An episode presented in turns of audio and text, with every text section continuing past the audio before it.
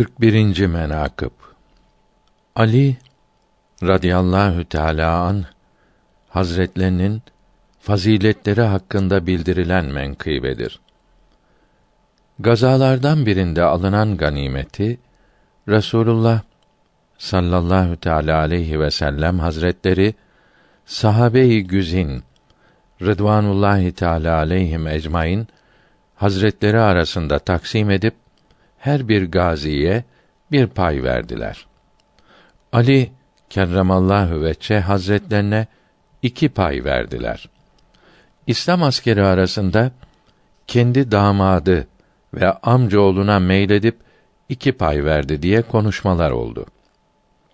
Resulullah sallallahu teala aleyhi ve sellem hazretleri onların bu sözlerini işitip minbere çıktı.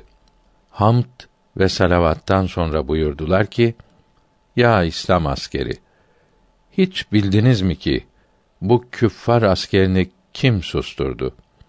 Kim vurdu ki düşman bahadırlarının yürekleri titredi? O naranın heybetinden canları bedenlerinde kurudu. O kim idi? Dediler ki, Ya Resulallah, gördük bir mert ki, yeşil sarık başında. Ablak ata binmiş ve yüzünü sarmış. Her nara vuruşunda dağ titredi. Hamle ederdi, yer deprenirdi. Kılınç çekerdi, havada şimşek çakardı. Darbe vurduğunda havayı buhar kaplardı. Kılınç vuranı görmez idik. Ama düşmanın baş, el ve ayağını görürdük.